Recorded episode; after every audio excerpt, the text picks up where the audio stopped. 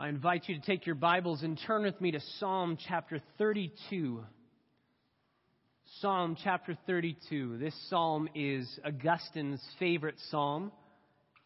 In fact, as Augustine lay dying on his deathbed, he asked that people would come in and write above his bed as he was laying there, that he would be able to look at the ceiling, and that they would write Psalm 32 above his bed because he said this The beginning of knowledge is to know oneself to be a sinner. And if I were to ask you why you have believed in Christ, why you have become a Christian, every man must truly answer for the sake of true joy. Lying on his deathbed, even as we studied with William Cowper in Family Bible Hour, his sins were so pressing upon him and left so much guilt that he couldn't even see the forgiveness that was made at the cross. That's why Augustine said, I want that above my bed. I want this psalm above my bed so as I'm about to step foot into eternity, I would be reminded yet again that my sins have been paid for in full once for all. We looked last week at Psalm 51 and we spoke frankly about sin, as David spoke frankly about his sin. We don't really like to do that in our culture. We tend to label sin differently. We give it different names. Even we talked about David with Bathsheba, that we would say he had an affair when it was sexual immorality. He committed adultery. For all intents and purposes, he raped her. We don't like to say what sin really is. We don't like to call it what it is. And in doing that, we do ourselves a great disservice. It's like the man who went to his pastor after a sermon and asked him, Please, Pastor, don't speak so frankly about your sin. Don't tell us that we are sinners with such severity. Soften it up. Use milder terms. The preacher went to his cabinet. I have no idea why he had a bottle of rat poison in his study, but he did. And he pulled out the bottle of rat poison with the label on front of it, the skull and crossbones, and he said, if I were to put another label on top of this, let's say the essence of peppermint, have we changed the reality of what's in this bottle? No. In fact, what we have done is made this bottle even more dangerous because now you think it's okay. Now you think it's something that it's not. The milder you make the label of your own sin, the more dangerous you make that sin itself. David tried to manage his own sin. He tried to label his own sin. He tried so many different ways to do that. And in 2 Samuel chapter 11 and 12, we read of Nathan coming. 11 is uh, the sin that he committed um, adultery, murder, covering it up. And then chapter 12, 2 Samuel chapter 12, is Nathan coming to him saying, You are this man. You are the sinner. He repents right then and there and write Psalm 51 very close to that to say, I have sinned, and I have sinned against God and God alone. But I gave you on your discussion questions last week, I gave you Psalm 32. I really gave you two questions. The first question was if David were to speak to you today, what would he say about his sin? What would he say about your life, about your sin, about how you are dealing with your sin? And then I asked you to read Psalm 32 in light of that question. And so I thought this morning we would take our time through Psalm 32 because really this is the answer to that question that I posed last week. If David were to speak to you this morning and address you this morning based on Psalm 51, based on 2 Samuel chapter 11 and 12, what would he say to you? I believe he would say Psalm 32 to you. I believe he would address us with this psalm because this psalm is what it looks like once you have repented of your sin, confessed your sin for what it is, what it looks like now to be living in the forgiveness that the Lord offers to you. So let's read it together and then we'll dive into it. Psalm 32, a psalm of David, a maskil. How blessed is he whose transgression is forgiven, whose sin is covered. How blessed is the man to whom the Lord does not impute iniquity, and in whose spirit there is no deceit. When I kept silent about my sin, my body wasted away through my groaning all day long. For day and night your hand was heavy upon me. My vitality was drained away as with the fever heat of the summer. Selah. I acknowledged my sin to you, and my iniquity I did not hide. I said, I will confess my transgressions to the Lord, and you forgave the guilt of my sin. Selah. Therefore, let everyone who is godly pray to you in a time when you may be found. Surely in a flood of great waters they will not reach him. You are my hiding place. You preserve me from trouble. You surround me with songs of deliverance. Selah. I will instruct you and teach you in the way which you should go. I will counsel you with my eye upon you. Do not be as the horse or as the mule, which have no understanding, whose trappings include bit and bridle to hold them in check, otherwise they will not come near to you. Many are the sorrows of the wicked, but he who trusts in the Lord, loving kindness shall surround him. Be glad in the Lord and rejoice, you righteous ones. Shout for joy, all you who are upright in heart. God bless our time this morning, and may we learn to live in your forgiveness anew, afresh, knowing without a shadow of a doubt your love for us because of Jesus, because of what he has done for us on the cross with his death, his resurrection, his intercessory work as our great high priest before the throne, even now, and the way that he will bring us to glory one day. May we trust in him and hope in him through this psalm because of this psalm. We pray in your name. Amen. As you can see, the superscription, it's a psalm of David. And it was written after, most uh, commentators would say it's written after Psalm 51 because there's a, a huge difference in the tone. The tone of Psalm 51 is a sober, broken, contrite tone. The tone of Psalm 32 is one of joy. It's even a command in verse 11 Be glad, rejoice, shout for joy. Why? Because your sins have been forgiven. David is writing after his sins have been forgiven, after he's written Psalm 51, and he says that this is a maskil. You see that word there in your superscription, a maskil. We don't know what that word really means. That's why we leave it as a transliterated word, right? You know transliterated words, hallelujah. That's a Hebrew word that we just kind of sound out phonetically with English sounds and English spellings. Maskil is a Hebrew word. You know another Hebrew word. You know Abba. You know all different kinds. Seraphim, cherubim. You know all different kinds of transliterated words. Maskil is another transliterated word. We don't really know what it means, so we leave it in its original Hebrew.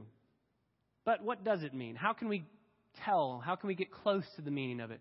If you drop down to verse 8, the closest word in the Hebrew next to maskil, the closest related word in family groupings of words, is the word in verse 8, instruct.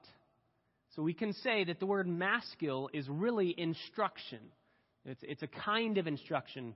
Uh, most people would say it's a poetic form of instruction. It's instruction through song. David is teaching and instructing us through this song. So we can really say this is a sermon. This is David preaching a sermon through song, and it's meant to be heard in such a way that we would live differently because of it. His introduction in his sermon is really verses 1 through 5, and then the main body of his sermon is 6 through 11. And as we go through this psalm, we're going to see three ways to live in the joy of the Lord's forgiveness. Really, three disciplines. Three disciplines that you and I must live out if we're to live in the joy of the Lord's forgiveness. And discipline number one is found in verses 1 through 5, and it is this. If we are to live in the joy of the Lord's forgiveness, we must, number one, allow guilt to do its job. We must allow guilt to do its job. David starts by saying, How blessed is he whose, whose transgression is forgiven, whose sin is covered or atoned for. How blessed is the man to whom the Lord does not impute iniquity and in whose spirit there is no deceit. David says, Because of what I'm about to tell you, you can be blessed. He actually uses a word, we saw this earlier uh, a year ago in Psalm chapter 1. How blessed is the man, um, Asher, or literally it's in the plural, Eshrei. Um, the blessednesses of what it means to live in the glory and the joy of the Lord's forgiveness. You aren't just happy, you're filled with uh, the word is plural, happinesses. You are filled with blessednesses. They are overflowing to you through Christ. But the only one who can find the blessedness of being forgiven is the one who understands his sin for what it truly is. David uses three terms, three words for sin in verses 1 and 2. And these three words are so, so crucial and I think so helpful. So I want to take just a little bit of time and go through these words. First, he says, How blessed is he whose transgression, that's word number one, is forgiven, whose sin, that's word number two, is covered. And how blessed is the man to whom the Lord does not impute iniquity, that's word number three, iniquity. Deceit is also a sin. Uh, at the end of verse 2, in whose spirit there is no deceit. That's totally sin. But it's not a word for sin that we're going to look at because really it's covering up those three things. It's covering up your transgressions, it's covering up your sin, it's covering up your iniquity. It's saying, I don't do those things. And David says, transgressions, my transgressions. What does it mean to transgress? It means to go beyond the law of God. It means to step outside of the boundaries of what, what God has said. God has said, You shall not murder. And to transgress is to murder. It's to go past where God has said, go no further. Sin. Sin is kind of the opposite. Sin is, you guys know the, the Greek word, right, from Romans 3.23, hamartia, missing the mark. So transgression is going beyond what God has told us to do. Sin is not hitting what God has told us to do. God has said, love the Lord your God with all your heart, soul, mind, and strength, and you and I have never done that fully. We can't do that fully. That's sin. That's missing the mark. It's not reaching where God has told us to reach. Iniquity, it's a word that means to twist or to distort. So you have transgression on the one hand is going beyond where God has said you can go. Sin, on the other hand, is not doing what God has told you to do. And iniquity is, if we can define it this way, it's doing what God has told us to do, but in the wrong way. Uh, an example of this is if my mom would say to me, uh, she said this all the time when I was growing up. Um, Can you please clean your room? Clean your room. So, what do I do with that? Uh, I just see instantly this is going to take a lot of time, and I don't want to take time on this. So, what do I do? I just take all of the clothes that are on my floor, and I scoop them up, and I throw some of them under my bed. I put some of them on top of my bed. I throw the covers over it. I just kind of blow the dust around and say, boom, we're done. We're clean. Now, to me, I'm saying I, I cleaned your room, the, the room. I did exactly what you told me to do. And when she comes in, she looks at it, but not the way that I'm telling you to do it. This is not clean in my book. Or sometimes she would say, Make your bed. And I would say, Okay, I'm hearing make my bed. I'm translating that to clean my room. And so I would dust. I would do something that I don't even like doing, but I would dust something. I wouldn't make my bed. I would clean something else, and I would say, Look at what I've done. Well, that's great that you cleaned that and you did it so well, but that's not what I asked you to do. That's iniquity. It's doing something, but not doing it the way that we've been told to do it. The reason why I bring those three points out, those three words, is because which are we, which do we tend to feel guilty over the easiest of those three? Which do we tend, when we do one of those three things, which do we tend instantly to feel guilty about? It's transgression, right? God told me not to do something and I did it. I feel guilty instantly, right? Don't eat the fruit, Adam and Eve. I ate the fruit. I feel guilty instantly. Transgression is the easiest thing to feel guilty about. Sin, second easiest. It's a little bit harder because it's you didn't make what God told you to do. You didn't get to where God told you to get to. It's a little bit easier to feel less guilty about that because we tend to think, well, but I tried my hardest. Or that's a standard that's impossible to reach. So we, we don't feel as bad. We don't feel as guilty. Iniquity, it's very easy to not feel guilty about our iniquity because we're saying, I tried something, I did something. The reality is, the guilt that God gives us, God gives us the guilt. The guilt that God gives us when we sin is for our good. There are things that we obviously feel guilty about. And there are things that are a little bit less obvious to feel guilty about. And we need God to prod our hearts, to prick our conscience, and to help us, to make us feel guilty. For instance, there are times where I know absolutely nothing about cars. Um, I'll be driving, and this has happened a couple times in my car. There are times where I don't need anything on my dashboard to tell me something's wrong. Uh, I'll be driving, and if I see smoke coming from my hood, I don't need anybody to tell me something. I don't know anything about cars, but I know that's not supposed to be happening. So I pull over, pop the hood, look like I think I know what I'm doing. I'm always thinking that maybe somewhere between the last time my car has been broken and now, there's going to be this little button that says, press me and everything will go better. And I can just press it. It's never there. And I look and I say, okay, what, what, what is this? I don't need a light to tell me something's wrong with my car. But, now, be honest here. Have you ever been driving and your check engine light comes on and you instantly freak out, right? My car is going to blow up. For me, this is the process I go through. I'm driving, my, my check engine light goes on, I scream, and I turn down my radio and I listen. Is there any sound that sounds like something's about to blow up? No, no sound. I feel the wheel, nothing. Okay, every, everything seems fine. And I just kind of go, I can disregard the light. Like, I'll get it checked out when I get it checked out. And I can just move on. The reality is, I believe that we, even as believers, we tend to do that with sin and with guilt.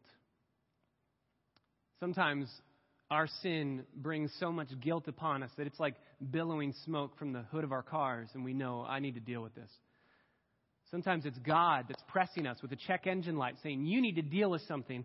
And we're kind of going, Do I really? It's not affecting people. I'm okay. And God says, No, you need to deal with this now.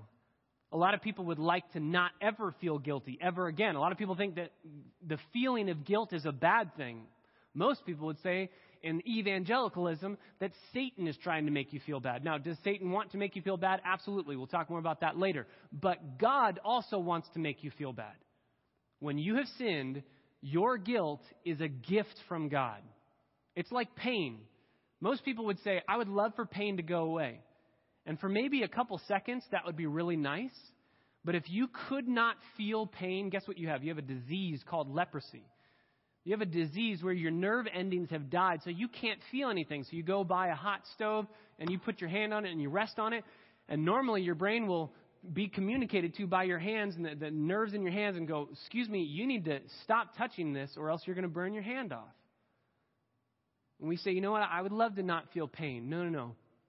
If you could not feel pain, you would pay millions of dollars to go to a doctor to find a way to feel pain again. Because if you can't feel pain, what happens when you have leprosy? Your nose falls off, your fingers fall off. You, you die because you just keep running into things and damaging your body because you have no system to say you're in trouble. God has given us a gracious system to say you're in trouble, and it's guilt.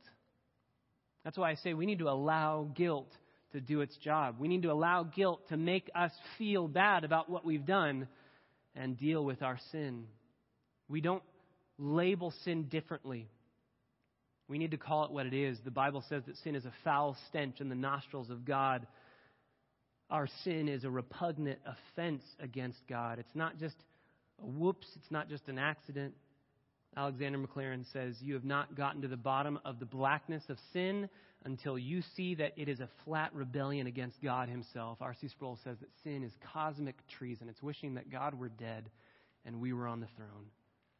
Man calls it an accident. God calls it an abomination. Man calls it a blunder. God calls it blasphemy. Man calls it chance. God calls it a choice. Man calls it an error. God calls it enmity. Man calls it a fascination. God calls it a fatality. Man calls it an infirmity. God calls it an iniquity. Man calls it a luxury. God calls it leprosy. Man calls it liberty. God calls it lawlessness. Man calls it a trifle. God calls it a tragedy. Man calls it a mistake, and God calls it madness. Man calls it a weakness. God calls it willfulness. We must understand sin for what it truly is and allow the guilt that God has given to us to make us turn from our sin. What happens when you don't allow guilt to do its job? That's verses 3 and 4. When I kept silent about my sin, this is David speaking. We looked at this last week with Psalm 51 and 2 Samuel 11 and 12. When I kept silent about my sin, my body wasted away. My sin affected how I feel. My groaning all day long. Literally, my bones wasted away. The, the in, inmost part of me. Why? Why did I feel bad? Why? Because day and night your hand was heavy upon me. God was pressing him with guilt. God was pressing him to turn. My vitality was drained away as with the fever heat of the summer. God was saying, You have done what's wrong and you need to turn. And his hand of grace was bringing guilt to David so that he would turn from his sin. Sin affects how you feel. You can write down two passages 2 Samuel chapter 13, verse 1. Amnon, who is David's son, has a sister. Amnon's sister is Tamar. And Amnon thinks that his sister is beautiful and wants to have an incestuous relationship with her. So much so that his sin uh, makes him sick. It says he is physically sick because he wants something that he cannot have. Sin affects us. Normally, when we feel sick, we instantly go to what did I eat? I think that we should also ask the question is God trying to get my attention? Now, I know, I know that the Bible, in its completeness, in its entirety, Job would tell us this morning that when you are uh, in a, in a sense, when God's hand is heavy upon you, it doesn't necessarily mean that you have sinned. Right? That's, that's Job's friend's whole thing. You surely did something to deserve this. God says, no, he didn't. Um, so I, I want to be careful to say, if you're sick, don't instantly say, I must have sinned. Um, John 9, the man born blind. Who sinned, his parents or him, that he would be born this way? And Jesus says, It's nobody's sin. God did this. We need to be careful, though, to not instantly throw away. If we're feeling sick, if we're feeling angry, anxious, depressed, sorrowful, we must at least ask the question God, are you trying to get my attention somehow? Somehow. Matthew 18, the other passage I would give you to write down. Matthew 18, you remember when the wicked servant is forgiven much, but then he goes out and he does not forgive his other debtor the way that God had forgiven him. And it says that when the master finds out, when the king finds out about it, he hands him over to the torturers to be tortured until he understands his lesson, learns his lesson, pays everything back, and then is brought back. Most theologians would agree that that man is saved. That man's not an unbeliever in that parable. He is saved, but he is being disciplined by the tortures that God would give to bring guilt, to discipline this man so that he would come to a place of full repentance. That's what we need to do when we feel God's hand heavy upon us. Then we see a word here, Selah. Again, another transliterated word. It's a Hebrew word. You, you've learned a lot of Hebrew words this morning. What does it mean? Well, we don't know exactly what it means, but we know kind of like a, a, a sense of what it means. There's a family grouping of what it might mean. Um, again, the closest word in the Hebrew in its family context is a word that means look up or stop and look up. In the Septuagint, which is the Greek translation of the Old Testament, the Greek word for Selah is dia diasalmos. Dia through or in between, salmos, music, the song. Through the song, in the middle of the song. Our word for that, dia diasalmos, is interlude. Um, so Selah is an interlude. Stop and look up. What that means to the people who are singing in the choir, if they see Selah, it's a musical note to say, you know what, there's an interlude. You don't have to have your eyes fixed on the music anymore. You can stop. You can look up. You're not going to be singing. The music will be playing. What's the point? The point is, it's a pause. It's a rest. It's saying, you have just heard something that before we move on, you need to think about it and deal with it. Why would David say it here at the end of verse 4? Because he's saying, the man whose transgression is forgiven, the person whose sin is covered, is blessed. And if you do not allow guilt to do its job, if you try to throw guilt away, if you try to um, run away from God, kind of like Adam and Eve did, then God's hand will be heavy upon you. And what David is saying to us this morning is check yourself. Before we move on, Selah, pause, stop, look up, take a rest, and check your own heart. Is God's hand heavy upon you? Are you living in the blessedness of being forgiven, or are you dealing in your own life with unrepentant, unconfessed, and therefore unforgiven sin? Stop, rest, deal with God, and then we can move on. Then we can move on. He says, verse 5 after you've stopped to rest, many would come to the place where they would say, yes, God's hand is heavy on me. I don't think that I have confessed all of my sin. I think there are sins that I'm still harboring that I need to repent of. So, David, what do I do? Verse 5 I acknowledge my sin to you, and my iniquity I did not hide. I said, I will confess my transgression to the Lord, and you forgave the guilt of my sin. That's the way to get rid of the guilt. You forgave it, you took it away. I love that word forgave. I will never forget that word um, in the Hebrew. Uh, I'm a word association guy when I'm trying to memorize things. The word is nasa in the Hebrew N A S A, NASA. Uh, NASA shoots rockets up, and they always say 10, 9, 8, 7, 6, 5, 4, 3, 2, 1, lift off. That's what this word is. Nasa, lift off, to lift up, to take away, to carry a burden away. How do you get the guilt to be gone? You acknowledge your sin. And you call sin what it is. Confession, we looked at this last week with 1 John 1 9. Confession is literally, the word means to say the same as. It's calling sin what God calls sin. It's saying, Yes, you are right. I have sinned. And look at what David does. I acknowledged my sin. He used that word in verse 1.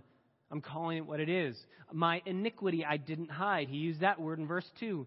And I will confess my transgressions. He used that word in verse 1. He's calling sin what it is. He's not making an excuse for it, he's not covering it up, and God forgives the guilt. He takes it away. Uh, much like Pilgrim's Progress, when Christian goes before the cross and the burden is taken away, lifted, gone instantly, David says that's what has happened. God has removed it.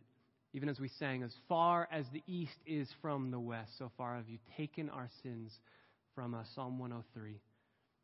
That's what God does. And that's what He loves to do. I love in Pilgrim's Progress, I'm rereading it right now. Christian stands before that massive demon, Apollyon. And Apollyon says, You've come from my territory, my land. I'm your king. You need to go back. You need to do what I'm telling you to do. He says, You're wearing different clothes. You're, acting differently. You're talking differently. You are a citizen of my kingdom. Go back. And Christian says, No, I'm a citizen of a new kingdom, and my king is far better than you. And Apollyon says, Does your king know the sins that you've committed on your way?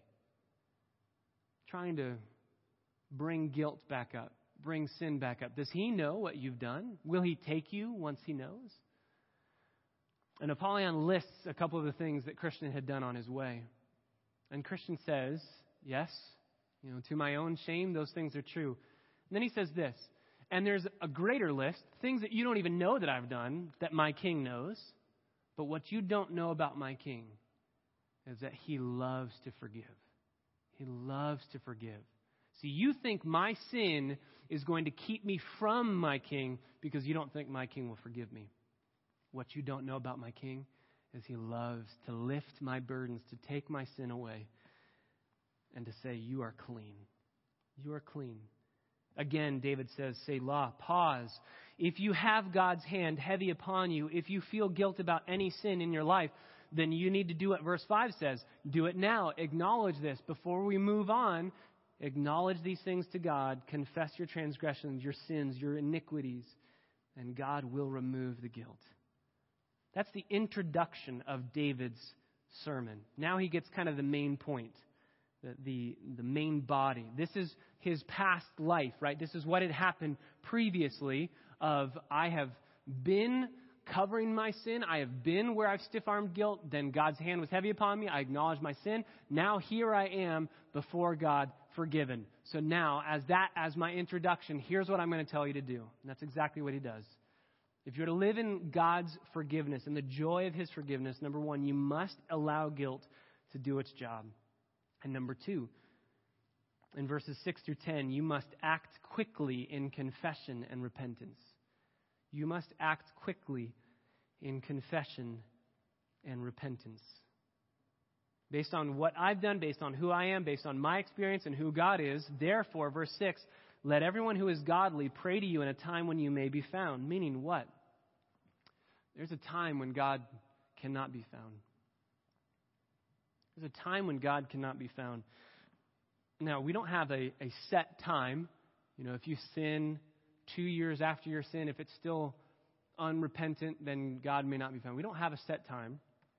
That's why I want to be careful to say the only thing that I know with confidence about this timetable is that if you die apart from acknowledging your sin and trusting in Jesus alone to cover your sins, then your time has run out.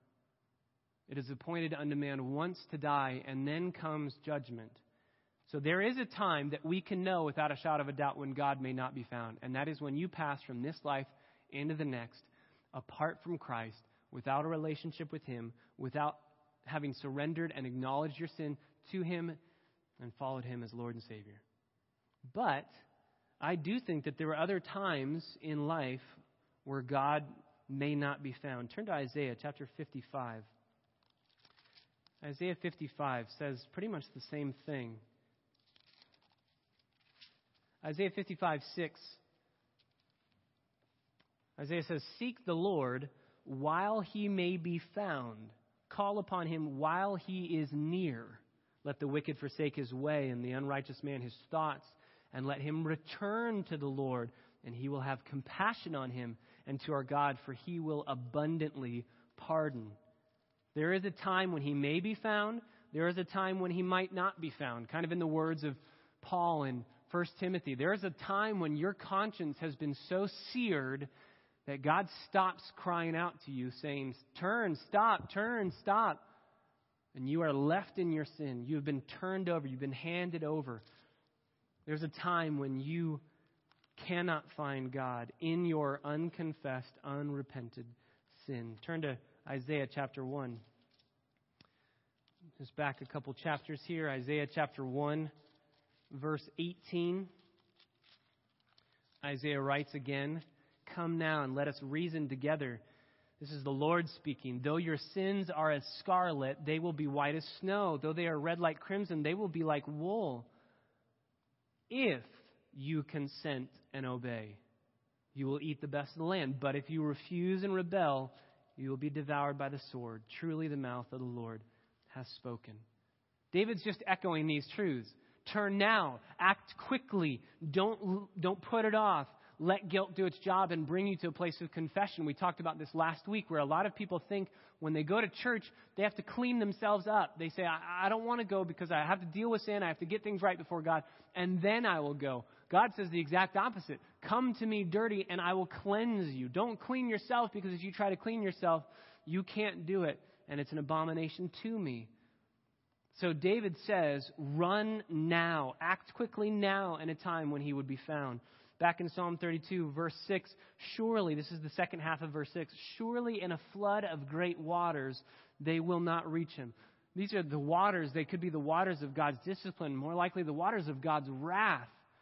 God protects you from himself as he hides you in the righteousness of Jesus Christ.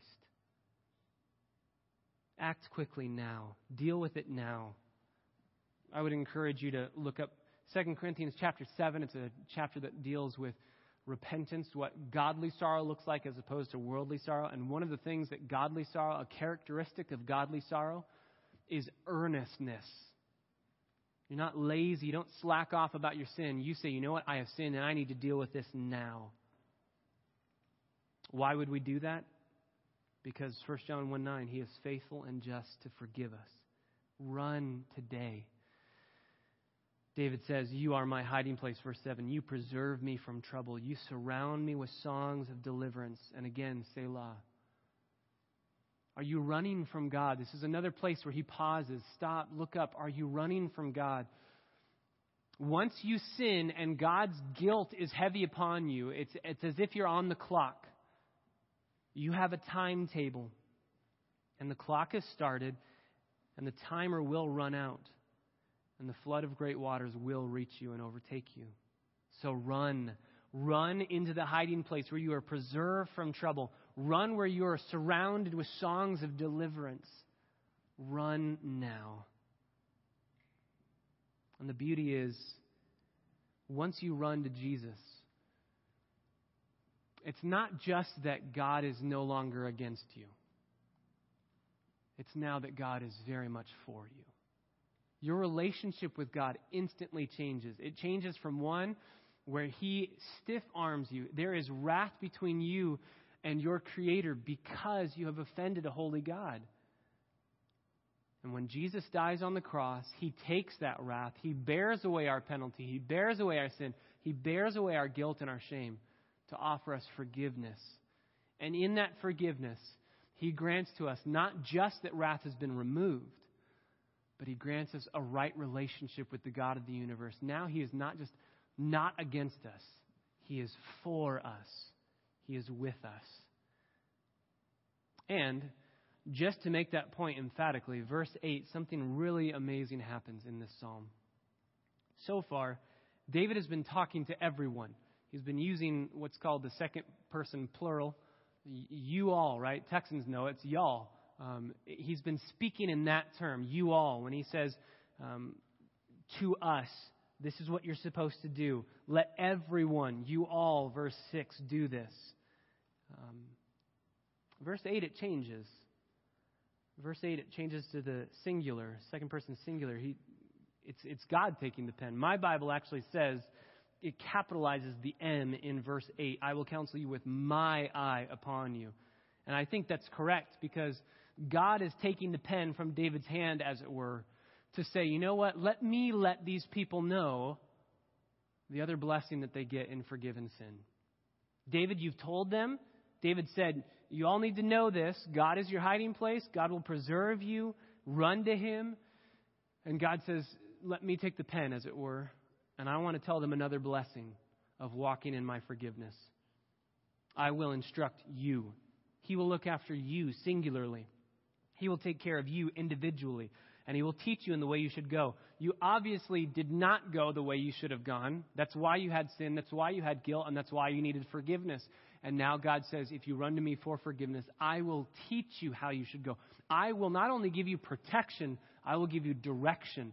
I will be with you. I will let you know where you're supposed to go. I will counsel you, and my eye will always be upon you. Run to me. Run to me and I will do that for you. Verse 9 David takes the pen back. God kind of gives it back to him. And he goes back, Do not you all, second person plural, do not you all be as the horse or as the mule, which have no understanding, whose trappings include bit and bridle to hold them in check. Otherwise, they will not come near to you. Listen to how God will care for you, and here's what you must do. Don't be like a mule, like a, a horse. There's a, a beautiful imagery here. It's as if there's a mule that's standing outside in, in, in, the field, and there's a barn house that has shelter and protection. There's a storm that's coming. There's something severe that's about to happen. And the farmer's going out saying, Come in. He's trying to pull the mule, saying, Come in before the hurricane comes, before the storm comes to take you over. Come in now. And the mule just stands there and says, No way, I'm not moving, I'm not going. And the farmer finally says, Okay, I'm done. And he walks in with the other animals that will go with him into the safety of that barn house. And the other animals that were outside are destroyed. It's exactly what happened with Noah. Come into the safety of the ark before the rains and the floods come. And if you do not, you'll be swept away. So David says, Come now. Come now. Have understanding, have wisdom and draw near to God. Verse 10 Many are the sorrows of the wicked, but he who trusts in the Lord, loving kindness shall surround him. The sorrows of the wicked are multiplied, but the one who trusts in the Lord, who runs to him for shelter, loving kindness, we've looked at that word many times this summer, hesed, the, the covenant keeping love that God lavishes upon us. Um, we've defined it when, when the one from whom you have the right to deserve nothing, you have the right to get nothing from, lavishes everything upon you. That's Hesed love. And David says, the sorrows of the wicked multiply, but God's loving kindness surrounds you. It takes care of you. Like verse 7, you surround me with songs of deliverance. You are surrounded. God protects you. So, if you were to live in the Lord's forgiveness and in the joy of his forgiveness, you must allow guilt to do its job and lead you to confession and repentance.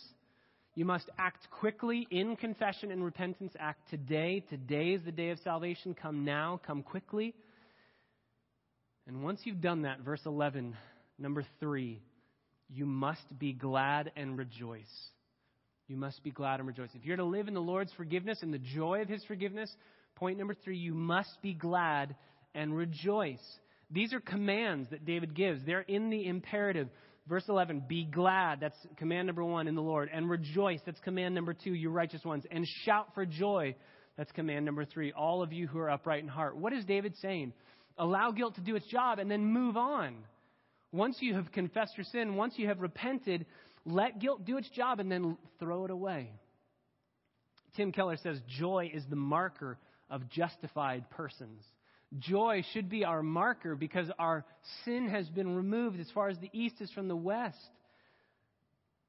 This is where Satan loves to come in. Guilt does its job in the life of a believer, drawing them to the throne, drawing them to the cross, drawing them for grace. They receive the grace, they receive the pardon, sin is forgiven, iniquity is done away with. And as they leave, thinking that they've left that burden at the cross, Satan rushes in, picks up that burden, and just keeps following you with it, right? He just keeps walking behind you saying, But what about this? What about everything you've done? And this is where we tend, as believers, to wallow in our own self pity. To say, Look at what I've done. If people only knew, look at everything that I am. Look at this. We, we give the baton of our sin, as it were, to God and say, Deal with this. And Satan loves to come in and say, Can I take that and hand it back? Let guilt do its job and then move on. Throw it away. Let God deal with it and don't let Satan bring it back up. That's why the words of the song are so helpful. When Satan tempts me to despair and tells me of the guilt within, upward I look and see him there, who made an end to all my sin. God knows exactly what you've done in your life, and God has dealt with it at the cross in Jesus Christ. Satan loves to remind you. And God says, please celebrate this morning the forgiveness that you have. Celebrate. We must be glad. We must rejoice because our sin, though it was once concealed, though it was once hidden, though we had deceit, though we decided not to confess it, God's hand of, of uh, guilt, that guilt that He brings, God's hand that was heavy upon us, has worked in us to bring us to a place to say, Yes, I have sinned, and I need to confess, just like David did in Psalm 51, like we studied last week. And you confess, and you turn, and you repent, and you find forgiveness, you act quickly, and now you can be glad and rejoice. Now you can be glad and rejoice. What's the prerequisite for finding this forgiveness and finding this joy, you have to acknowledge your sin. You have to confess it. You have to have a spirit of humility and a spirit without deceit. Why do we need to confess sin? Because it is a personal affront against God. It's an insult to God. It's a slap in God's face. And God doesn't just overlook your sin. He wouldn't be righteous if He did that. Somebody's going to have to pay for it, and it's either going to be you or it's going to be Jesus. What's the blessing that we have? It's the blessing that the God of the universe looks upon us and says, You are clean. You realize that God the Father looks upon us and sees us as righteous as Jesus right now. We look around we go, I- am sure not looking like that. We're covered, for those of you who are saved, you're covered in the righteousness of Jesus Christ. So, what do we do in conclusion? Admit your sin today confess it, call it what it is, call it what God calls it. Turn to Jeremiah. We'll end here in Jeremiah. Jeremiah chapter 3. Jeremiah chapter 3, verse 12.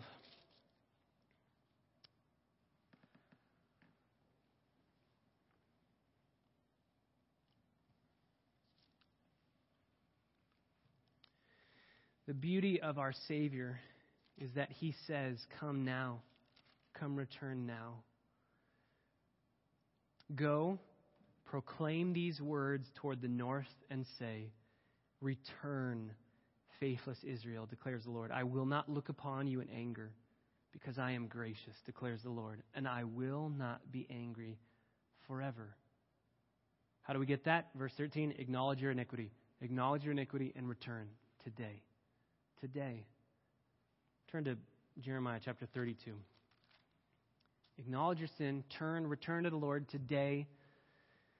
David used three words for sin, for offense against God, transgression, sin, iniquity. And then he gives us three better words than that forgiven, covered, and God doesn't impute your iniquity. And he does that because Jesus offered three even better words at the cross it is finished, paid in full. David Wells says Christ died for our sins. He died for us. He died in our place, and He died for our benefit. He absorbed the judgment that should have fallen on us. Jared Wilson says Christian, the one who knows you best, all of your secrets, all of your sins, all of your cravings, all of your failings, loves you the most forever. God loves you the most forever. And I love this passage in Jeremiah 32. Go to verse 40. This is the passage about the new covenant. God says, I will make an everlasting covenant with them. I will do it. And He did it through Jesus. And I will not turn away from them. Even though they turn from me, I will not turn away from them, but I will call them home. I will do good to them. I will put the fear of me in their hearts so that they will not turn away from me. I love that. God's going to capture us, God's going to captivate us, and then God's going to place within us the fear of Himself so that we won't leave ultimately. And I will rejoice over them to do them good, and will faithfully plant them in this land with all my heart and with all my soul. It's the promise that you have this morning, and that's why David commands us this morning rejoice, be glad, shout for joy. So that's what I want to do. Kind of a last Selah. I want us to stare at our sin, at God's holiness, at our sin in light of His holiness, and see the provision made for our sin at the cross. And then I want us to shout and be glad with rejoicing because of what our Savior has done. Father, we thank you for your grace. We thank you for Jesus Christ. We thank you that He has paid in full what we could never have paid. And I pray that as we sing to you now, we would do so as those who have been redeemed, that we would see the price the heavy price that was paid for our forgiveness, and that we would be glad in the fact that you have removed our sin as far as the east is from the west. You have paid our debt in full and have offered us newness of life. We thank you, we love you, and we praise you for it. You came from heaven.